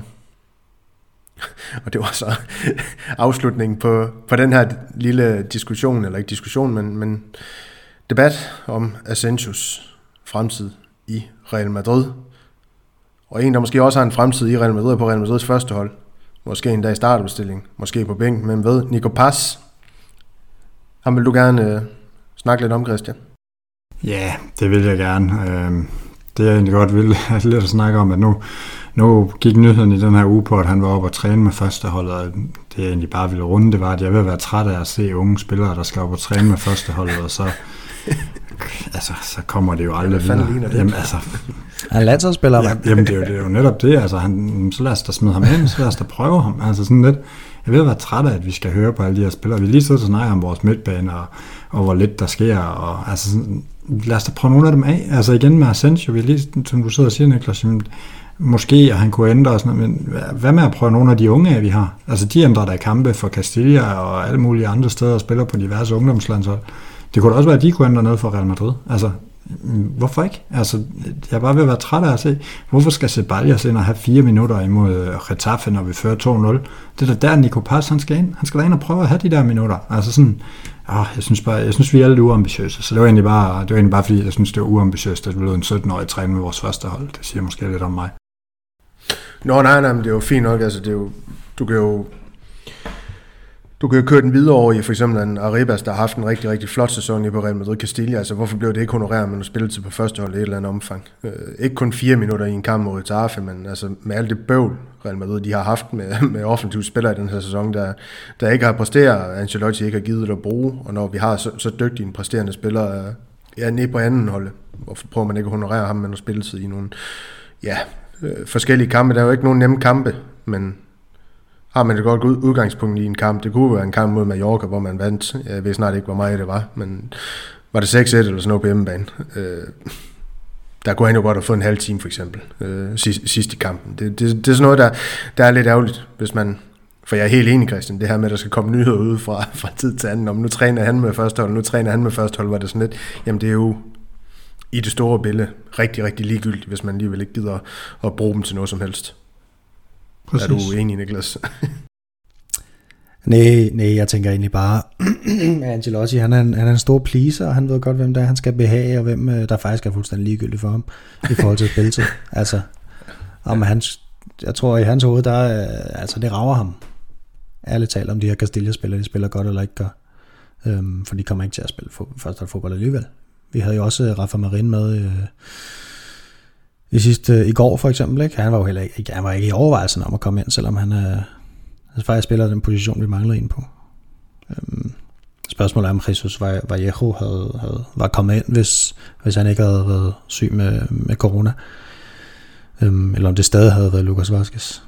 Jamen, og vi har den jo i weekenden, hvor vi højst sandsynligt står uden både Mangdia og Marcelo imod Sevilla. Altså, der er jo ikke nogen, der hånden på hjertet på nogen måde og tror på, at øh, Marin, der spiller den for Castilla, som du siger, han, han kommer til at få minutter der. Altså om man så skal ende med at spille en trebakkæde, altså Ancelotti er ligeglad, han, han skal ikke bruge de her spillere. Øh, og det er jo måske i virkeligheden også et af, et af lidt problemerne i, i, i den fodboldverden, vi lever lige nu, at, at vi har en træner, som ja, overhovedet ikke gør noget for, for at forny eller få nogen, nogen af de her ind. Altså, det virker næsten som om det er en principsag. Og når vi kommer til at udfolde den trænerdebat lidt mere, så er det også en af mine største kritikpunkter af Ancelotti. Det er det her med, at han ikke er dygtig nok til at bygge en bro, og det var han heller ikke i sin første periode. Bygge en bro mellem første hold og så anden hold, Niklas, du tilføje nu. Jamen, jeg vil egentlig bare sige, jeg tror, vi har en håndfuld spillere på Castilla lige nu, der kommer til at spille førsteholdskampe for det spanske landshold. Ja. Og der er ingen af dem, der er, der er i nærheden af for spilletid for det første hold i Real Madrid. Altså. Nej, det er voldsomt. Det er det. Men hvem er den håndfuld? Det kunne jeg godt tænke mig lige at få uddybet, fordi så meget følger Vi har Antonio Blanco, vi har Miguel Gutierrez, ja, der har taget Miguel Blanco, ja. Arribas, øh, Peter, Peter Gonzalez ja. kunne, kunne også godt få, ikke? En af de to øhm. midterforsvar kunne også godt Rilla, eller... Nej, ikke Rilla måske, men Rafa Marini i hvert fald. Og du har Victor Just i Cardis, han, han kommer vel tilbage også. Jeg ved godt, han ikke er Castilla-spiller ja. nu, men, men, men der, er nogle, der er nogle emner.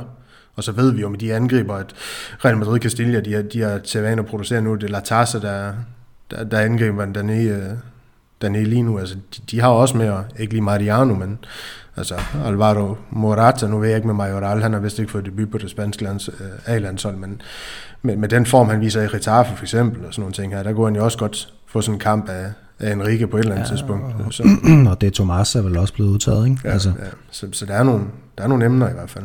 Men øhm, skal vi ikke parkere de her nyheder, og så hoppe videre til, til anden runde af quizzen? Eller det skal vi, det, det er noget, jeg afgør. øhm, og den næste kamp, vi skal have fat i, det er returkampen i 2007 mod hmm. Bayern München i 8. delsfinalen Champions League. Real Madrid, de vandt den første kamp 3-2, og Bayern München, de vinder så 2-1 på hjemmebane. Nødvendigvis ikke et altså redselsfuldt, fordi det var et godt München-hold, og det var knap så godt Real Madrid-hold, så jeg ikke sagt alt for meget.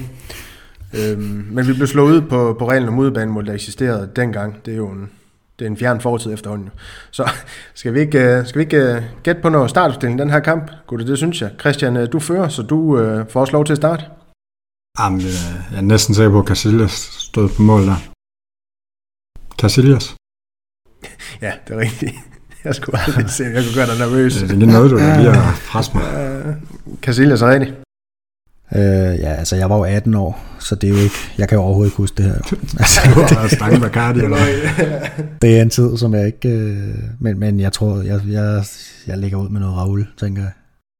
Raul, han spiller, ja. Anfører Ben også. Nå ja, det giver jo næsten tid til. altså, jeg tænker, øh, jeg har en mere i hånden, jeg synes, jeg kan huske fra den kamp, men, øh, men lad, os, lad os have Ramos, så han må næsten også have været med der. Sergio Ramos han spillede i det centrale forsvar den kamp, korrekt? Mm, ja. Var Gucci med? Er det et uh, spørgsmål eller et svar? ja, det er jo et svar så.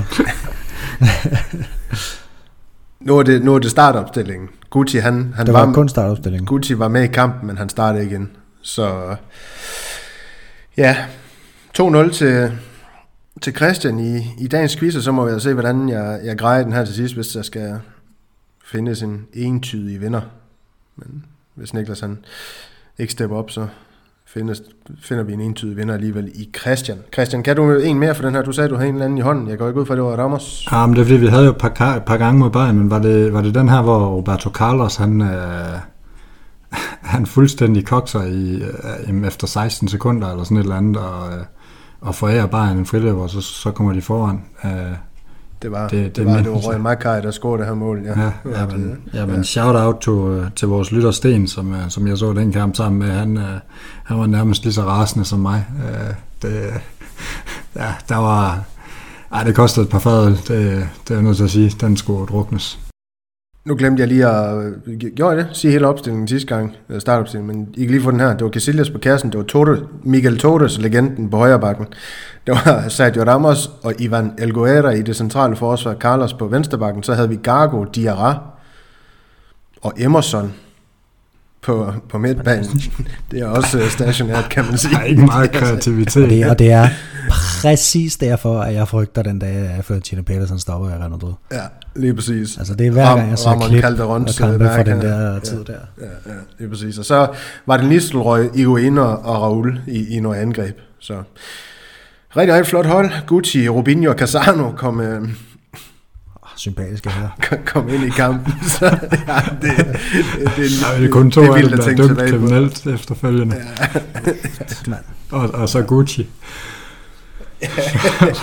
som, som vel burde være dømt. Men ja, det ja. Nå, ja. Lad os, øh, lad os parkere anden runde i quizzen, og så videre til La Liga de her priser. Øhm.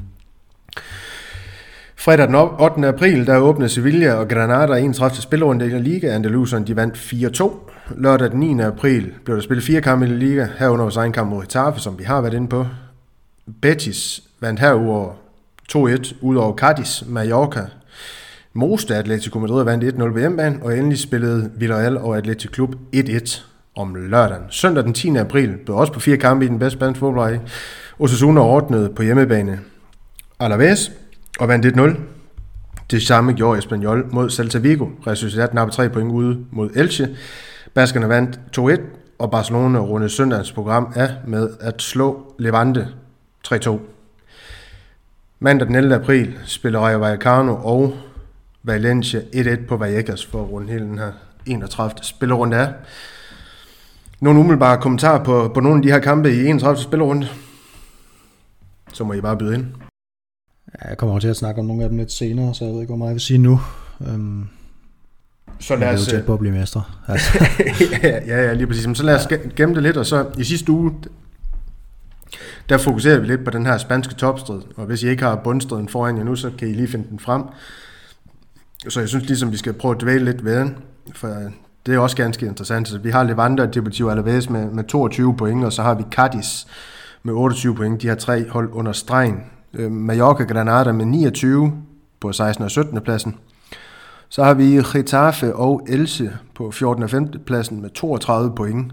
Og så er Rayo Vallecano med en kamp i hånden med 34 point på 13. pladsen. Altså det, der er ikke ret langt fra, fra Cardis og så op til de her hold. Øh, spændende bundsted. Man kan sige, om Levante eller Vest de kan nå det. Der er jo stadig 21 point at, at spille om, så matematisk der kan de, men altså hvordan ser du den her bundstrid, Niklas? Ser du Levante eller Vest som sikre nedrykkere nu, og så Cardis som det hold, der kan, kan, kan overraske, om jeg så må sige, og så spille et af de andre hold ned under stregen?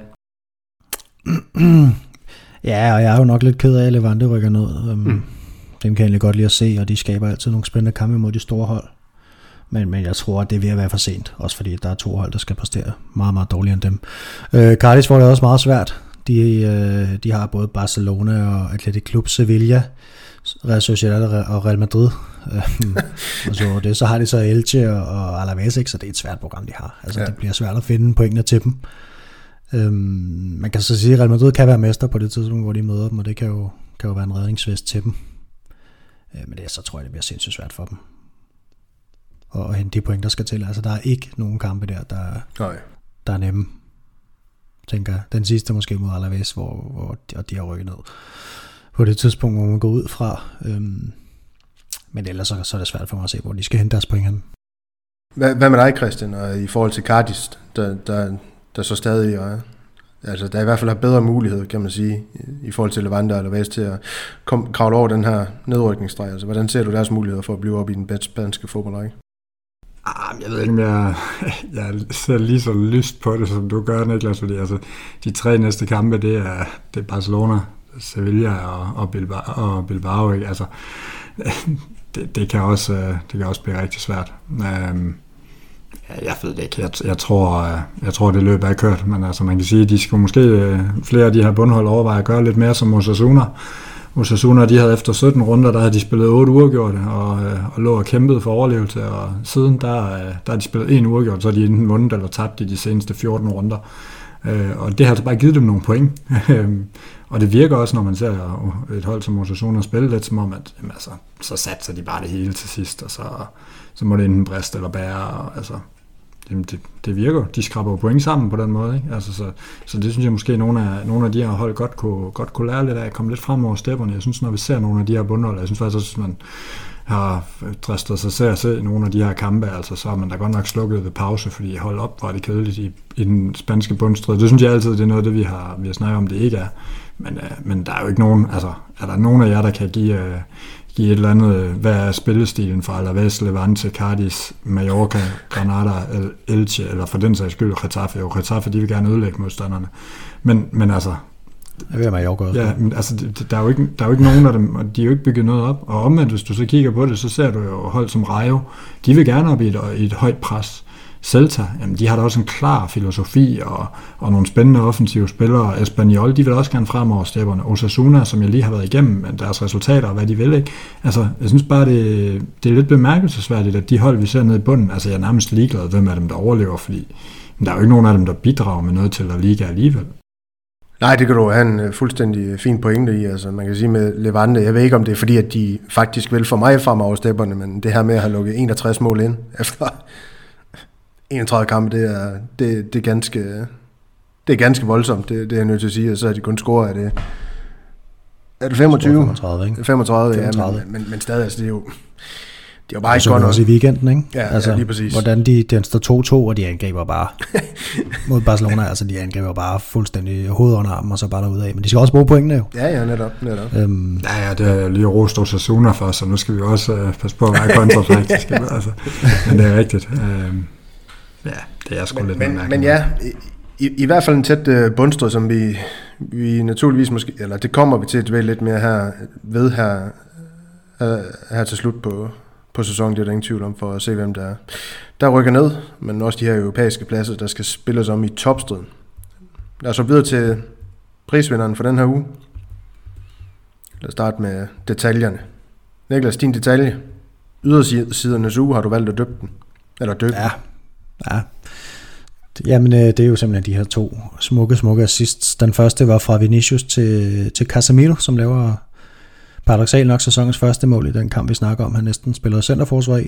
Øhm, og så den med, med Luka Modric her øh, tirsdag aften, som jo, som jo har gået sin sejrsgang verden, verden rundt, ikke? men det er jo det, det er bare en lækker detalje, altså. Det er, det er to piv lækre sidst, så jeg vil sige generelt Vinicius er på det sidste, hans indlæg, de har jo bare ligget i, lige, lige i hovedet på folk, ikke?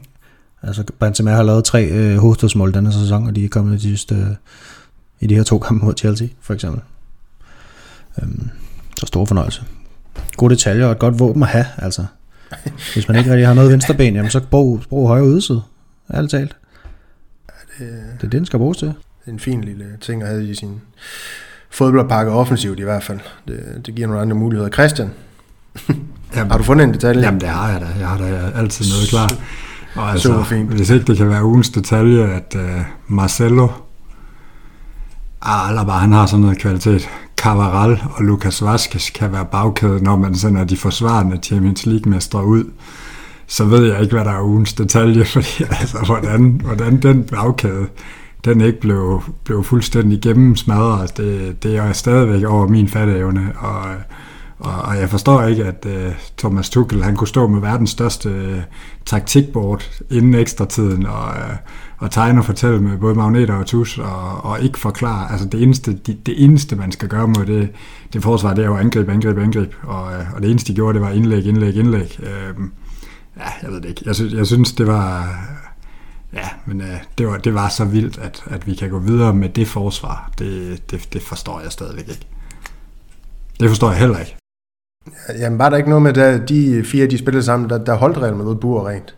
Så så skulle Ancelotti have gjort noget taktisk genialt, så kunne det jo være, at han skulle have startet med de fire til at starte med kampen.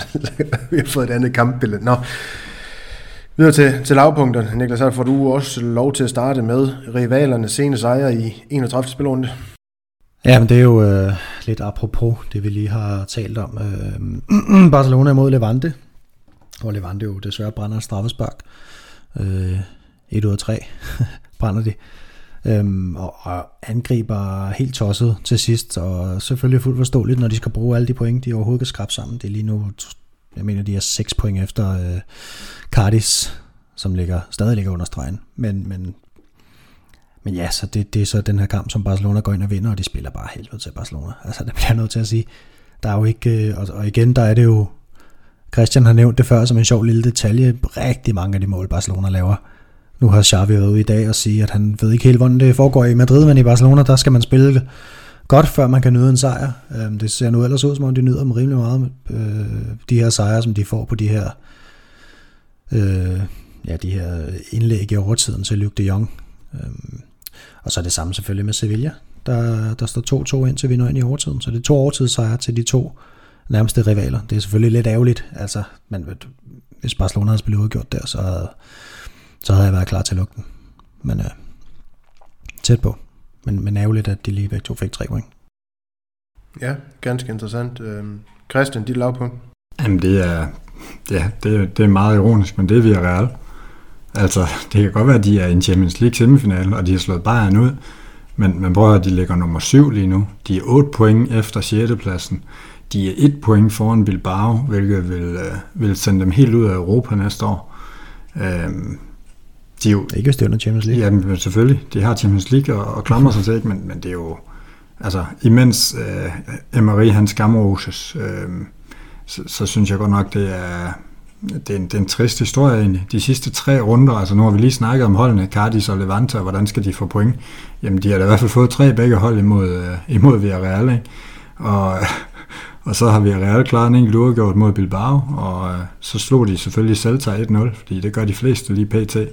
Men, øh, men de tabte altså også til Osasuna inden det. Altså det er jo, det er, jo, det er jo nogle af de dårligste hold i La Liga, og de har fået fire point i de sidste fem runder, et point i de sidste tre. Øh, altså, i, i weekenden, der valgte de at, at spare rigtig mange spillere, fordi de havde den her kamp mod Bayern.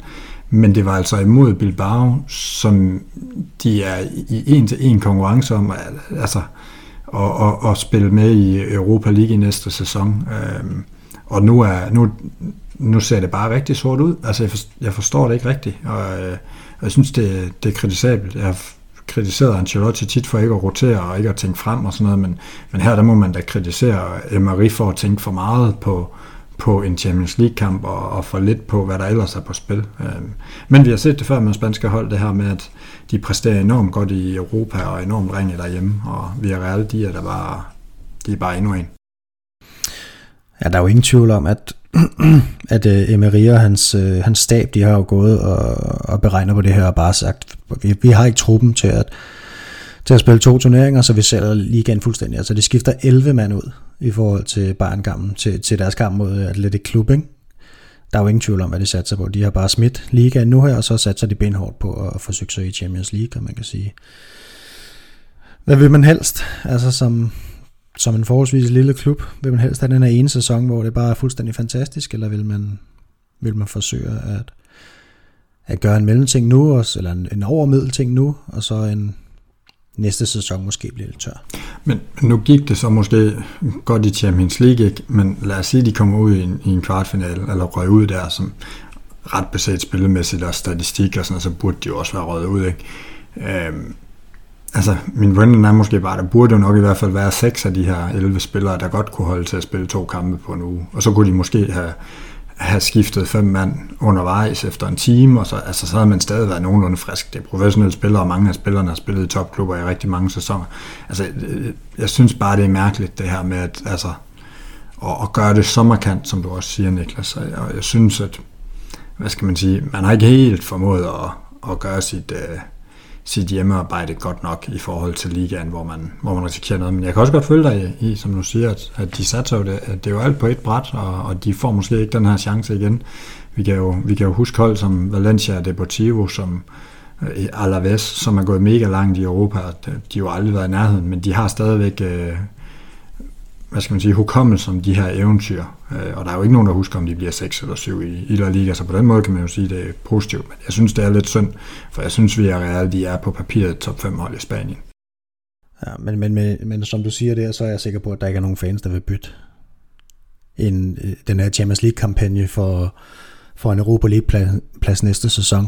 Øhm, nu er jeg selv, jeg er selv fra øh, opvokset i Herfølge i, i Danmark her, og det, og altså, det her med at vinde det her mesterskab i år 2000, ikke? Øh, du bor i en by med, jeg ved ikke hvad, 5.000 indbyggere måske, og så vinde det her mesterskab, og så siden da er det jo gået af helvede til, men jeg vil da aldrig nogensinde have byttet det år for alt det, der er sket bagefter. Altså jeg vil aldrig nogensinde have sagt, okay, så sletter vi det mesterskab i år 2000, men så har vi til gengæld stabil Superliga-hold de næste 20 år. Aldrig nogensinde. Må hellere ligge i anden division. Altså, den, den der ene oplevelse der, den tror jeg ikke, at man kan... Jeg tror ikke, at, at, at de her Villarreal-fans, de, øh, de vil foretrække at gøre det om. Har I uh, fået talt ud om uh, Villarreal, I to? Ikke helt. det var godt.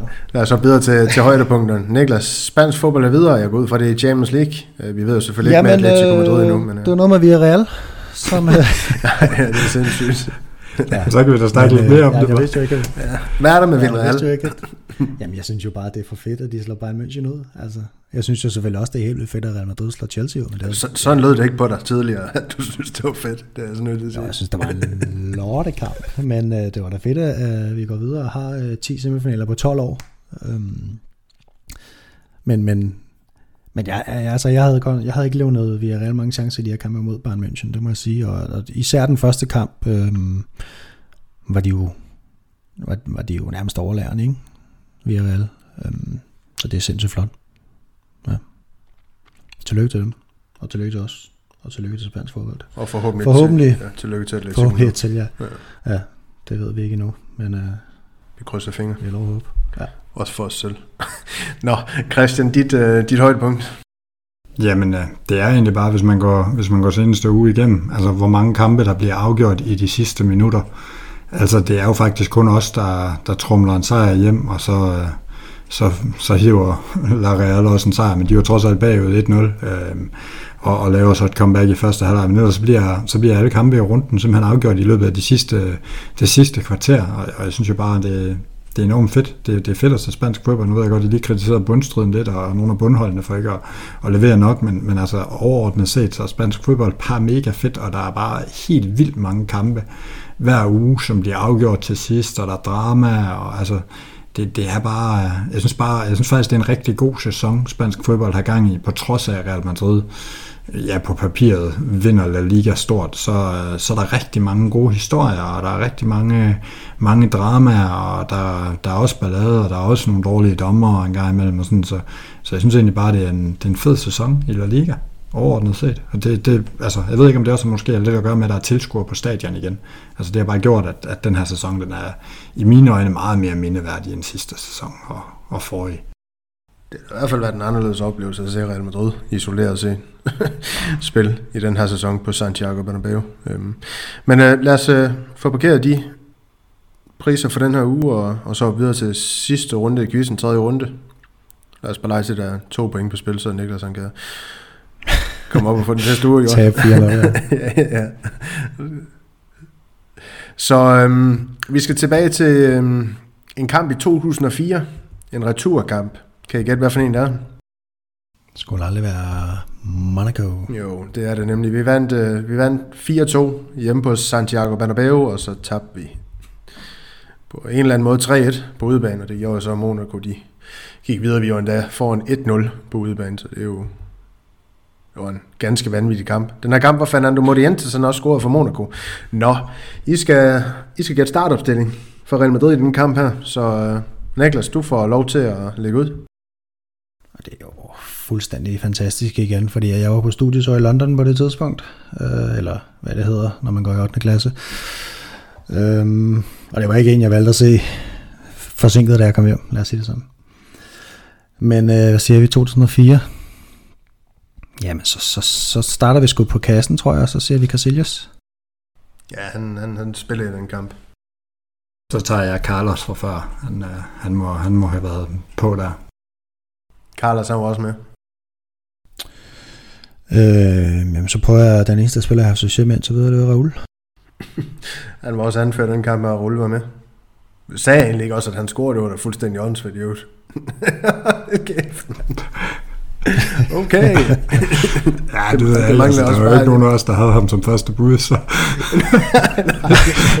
så der, jeg kan ikke så meget, vi Jamen, øh, Salgado var vel på den anden bak. Ja, det var han faktisk. Uh, ja, det går godt der. Det er lige, det er lige mine år, det her. Det, det, det er der, jeg kan huske nogle hold. Kan du huske flere, Niklas? Jeg, ja, jeg kan huske masser af spillere fra Real Madrid der. Det er mere, end de startede her. øhm, øhm, noget, noget Zidane? Er det igen en tanke, eller er det et bud? Ah, det er et bud. Det er et bud. Zidane, han starter ind, ja. Ja. Ronaldo på top. Siden ja, Raul. Og det var, det var Ronaldo, der assisterede til Raul. Så har vi fem spillere tilbage. Nå. Øhm, det var før hans tid. Så, så, så går jeg sgu med Gucci igen. Prøver. Gucci, han startede ind i den kamp her. Nu kunne jeg godt tænke mig, at uh, Christian er. Nej, det var sgu nok min. det var... Øh, jamen, vi havde vel nærmest altid Algera i midterforsvaret i, i de her sæsoner. Algera? Det er rigtigt, Christian. Algera, han, han spiller også i det centrale forsvar i den kamp her. Så har vi tre spillere tilbage. Og hvad mangler vi? Vi mangler en, en centerforsvar og en midtbanespiller, jeg tror. Og så en kant måske. Øhm, så går vi med... Du kan altid tage Morientes. Ja. det, det, det er et bud i hvert fald. Men han var vel Real spiller på det tidspunkt, så sådan dybest set. vi går med, øh, vi mangler en kant, vi mangler den anden kant, ikke? Med mindre Sisu. Figo går vi med. Figo, han starter ind. Nej. Nej. Nej, jeg har ikke flere. Ej, kan vi ikke blive om det gjorde han ikke? Jamen, det gjorde han. Så der er en tilbage. Ja. Jamen. Nej, der er to tilbage, to, undskyld. Ja. To. En midterforsvar, en midtbane. Mm, hmm, hmm, hmm, hmm. Det er året efter Jado. Uh, Samuel. Walter Samuel. Daniel. Det var ikke, det var ikke rigtigt. Nej. Det var ikke Samuel. Det var... Det var, det var Maria, der, der spillede centralt i den kamp her. Så det giver Sygt, du ikke får det. Er også dybt, synes jeg. Det giver måske sig selv, hvorfor Real Madrid de lukkede tre mål ind i den her kamp. Men han startede, fordi Raul Brau og Francisco Pavon, det var alternativerne ude på bænken. Øhm, en Borja Fernandes startede inde ved siden af Gucci på den centrale midtbane. Ikke en spiller, jeg sådan der skal jeg nok have brugt 100. ja, rent. Og så, stadig, og så stadig ikke nævnt. Store ting, altså. Jeg tror faktisk, hvis du havde fået den, så havde du tænkt, nah, han har ikke spillet, jeg gerne skud. ikke en Champions League. Præcis. Mm. Så. Ja, ja, I må slås om, om det var to point eller et point. Øhm. Men vi kom i hvert fald igennem øh, en quiz, så tak for det. jeg har ikke... Øh, så du laver jeg, en quiz, og så har du ikke en vinder? Nej, men lad, lad os sige, at den ender i remiser, for jeg sagde jo, at det var to point der på, på højkant her i sidste. Det er jo sådan, jeg plejer at køre den jo. Så, så, så er der også øh, god stemning. Christian, han ligner allermest Toni Kroos lige nu. Godt nok, men... ja, det er lige efter udskiftning. Jeg er fandme sur. Det, det, det er ikke, det, det, det, det, det, det, gjorde godt i de første to runder, det vil jeg sige. Eller var det Niklas, der gjorde dårligt? Det ved jeg ikke. Det, det må lytteren jo tage stilling til. Men øh, har I mere? Jeg var, jeg, I vil, øh... jeg var så dårlig, at Christian ikke nåede at gøre det godt. Nej, der vil jeg sige lidt som uh, Thomas Tuchel, altså du, uh, du, du skal mindst lade være så at grine, når du giver mig resultatet. Altså det, det, det er ikke i orden, at sådan en dommer, han, uh, han går og griner efter kampen, hvad, hvad det ligner, det kan jeg ikke forstå. Det er også en dommer, der mangler mod. Ja, ja du mangler mod, Daniel. ja, uh, det kan jeg ikke forstå, at man siger om en dommer, der havde så stor overarm som ham på lakken. Det, har jeg, det kan jeg trods alt ikke bryste mig Så det er i hvert fald ikke muskler, der gør min overarm store, hvis de er det. Nå, vi fik øh, uh, rundt nogle spændende ting i dag. Herunder jeres fremover over på de her to kampe, der for Chelsea. Lad snakke om Asensios fremtid, og så bundstriden i Liga, så havde jeg også en masse andre spændende ting at sige om La Liga, så det var rigtig, rigtig, rigtig interessant. Jeg var underholdt. Det håber jeg også, at I, vores dejlige lyttere, har været undervejs i den her snak. Det forventer jeg faktisk med, med den stemning, der har været i studiet i dag. Og så kan jeg fortælle, at der venter Real Madrid en super svær udkamp, som vi også har været lidt inde på søndag i La Liga mod Sevilla på Sanchez Pizjuan, Den starter kl. 21 og kan ses på TV2 Sport X. Her må I endelig ikke glemme vores mobile paybox. Nummeret er, som det altid har været, 1630WV, hvis man har lyst til at smide lidt økonomisk støtte efter vores virtuelle projekt. Det var alt for den her gang, Madridistas. På genhør i næste uge. Alla Madrid. I nada más.